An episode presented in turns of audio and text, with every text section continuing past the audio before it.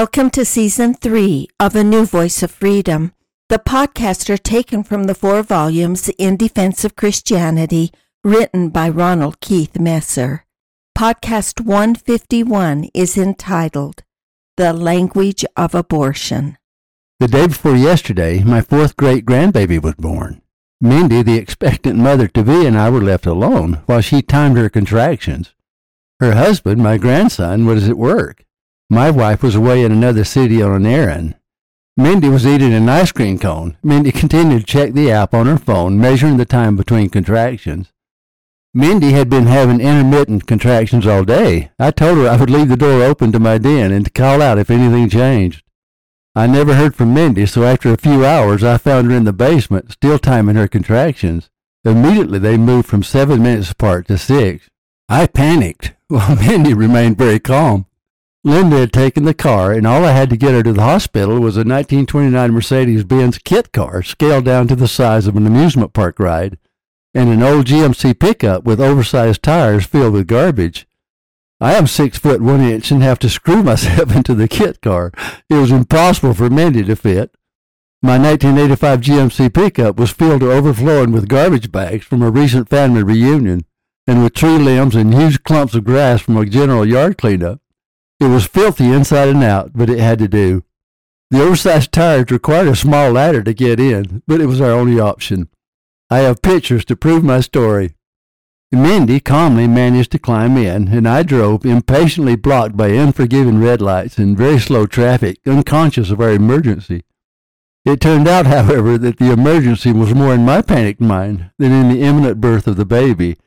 This was in the afternoon. Mindy's husband was waiting at the emergency entrance in response to a text from both his wife and from me. The baby waited until fifteen minutes before midnight before it decided to make its entry from heaven into this beautiful blue planet. Theo, my fourth great grandchild, a handsome little boy born to parents who will delightfully spoil him. Everyone is appalled by the death of a baby, including those who fervently believe in abortion.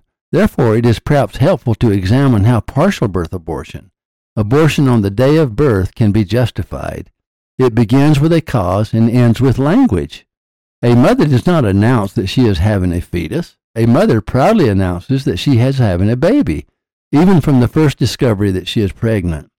Perhaps there's no greater moment in the pregnancy than the feel of that first kick. Luke, the physician, describes the joy of the once barren Elizabeth when she felt life in her body. And it came to pass that when Elizabeth heard the salutation of Mary, the babe leaped in her womb, and Elizabeth was filled with the Holy Ghost. Luke 1:41.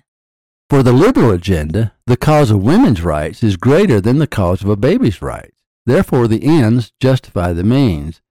They do not consider the evils of abortion of a viable baby. They consider only the virtue of a woman's right to have an abortion. However, they still must separate themselves from the act of abortion of a living human being. Therefore, they resort to language. To a mother, a fetus carried in her womb is human life. It was heartwarming to see Mindy rub her stomach lovingly as if she were stroking the child itself. There was a joy in her face. To abortionists, it is still, even in the latest stage, medical tissue. In that way, they divorce themselves from the reality of taking a human life.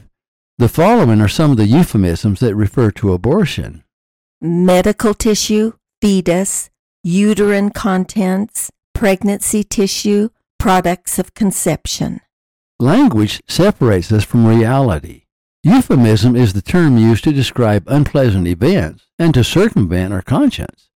Euphemisms for killing the unborn are a woman's right to choose, emptying the uterus, gentle suction, interruption of a pregnancy, partial birth abortion, termination of pregnancy. It is no coincidence that every element surrounding abortion is camouflaged with euphemism to hide the hideous event. Euphemisms for abortion clinics are Planned Parenthood, medical clinics, health clinics. We have words for different kind of killing. A person may be executed, assassinated, murdered, killed, snuffed out, eliminated, euthanized, exterminated, terminated with extreme prejudice, aborted. The names differ, the connotations differ, but the outcome is the same death to the victim, whether guilty or innocent. I am again reminded of King Claudius's words, who is guilty of murdering his brother to become king. In the corrupted currents of this world, offence's gilded hand may shove justice, and oft 'tis seen the wicked prize itself buys out the law. But 'tis not so above, there is no shuffling. William Shakespeare's Hamlet. Euphemisms of those who support killing unborn babies are A woman's right to choose, abortion rights supporters, advocates of abortion rights, pro choice, reproductive rights, reproductive freedom, reproductive health, reproductive justice, women's health care, women's rights. One of the most meticulous writers of modern English was George Orwell. In Politics in the English Language, Orwell stated, Now it is clear that the decline of a language must ultimately have political and economic causes. It is not due simply to the bad influence of this or that individual writer, but an effect can become a cause, reinforcing the original cause and producing the same effect in an intensified form, and so on indefinitely. A man may take to drink because he feels himself to be a failure, and then fail all the more completely because he drinks. It is rather the same thing that is happening to the English language. It becomes ugly and inaccurate because our thoughts are foolish, but the slovenliness of our language makes it easier for us to have foolish thoughts. Fanatical devotion to a cause, even a virtuous one, allows almost any behavior, no matter how gross that behavior may appear to others. Conscience is diverted from the act to the cause, from the means to the ends, to the point that one can commit even murder and feel virtuous.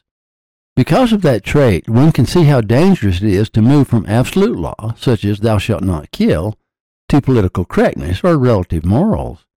Where the absolute laws of God rule conscience rather than the relative values of a melting society, then order is preserved and values are commonly shared among people.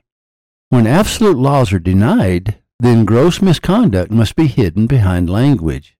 As nature camouflages the most poisonous vipers, language camouflages the evilest acts.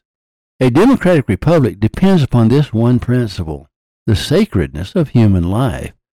That is what democracy is all about the one, the important and the unimportant, the visible and the invisible, the strong and the helpless, the old and the young, the born and the unborn. Our democracy cannot continue where human life is devalued and morals are relative. Our laws become a mere footprint in the sand. We now live on just such a sandy foundation, and the tide is rolling in. Thank you for listening. Watch for our next podcast. In Defense of Christianity is available at ronaldmesser.com.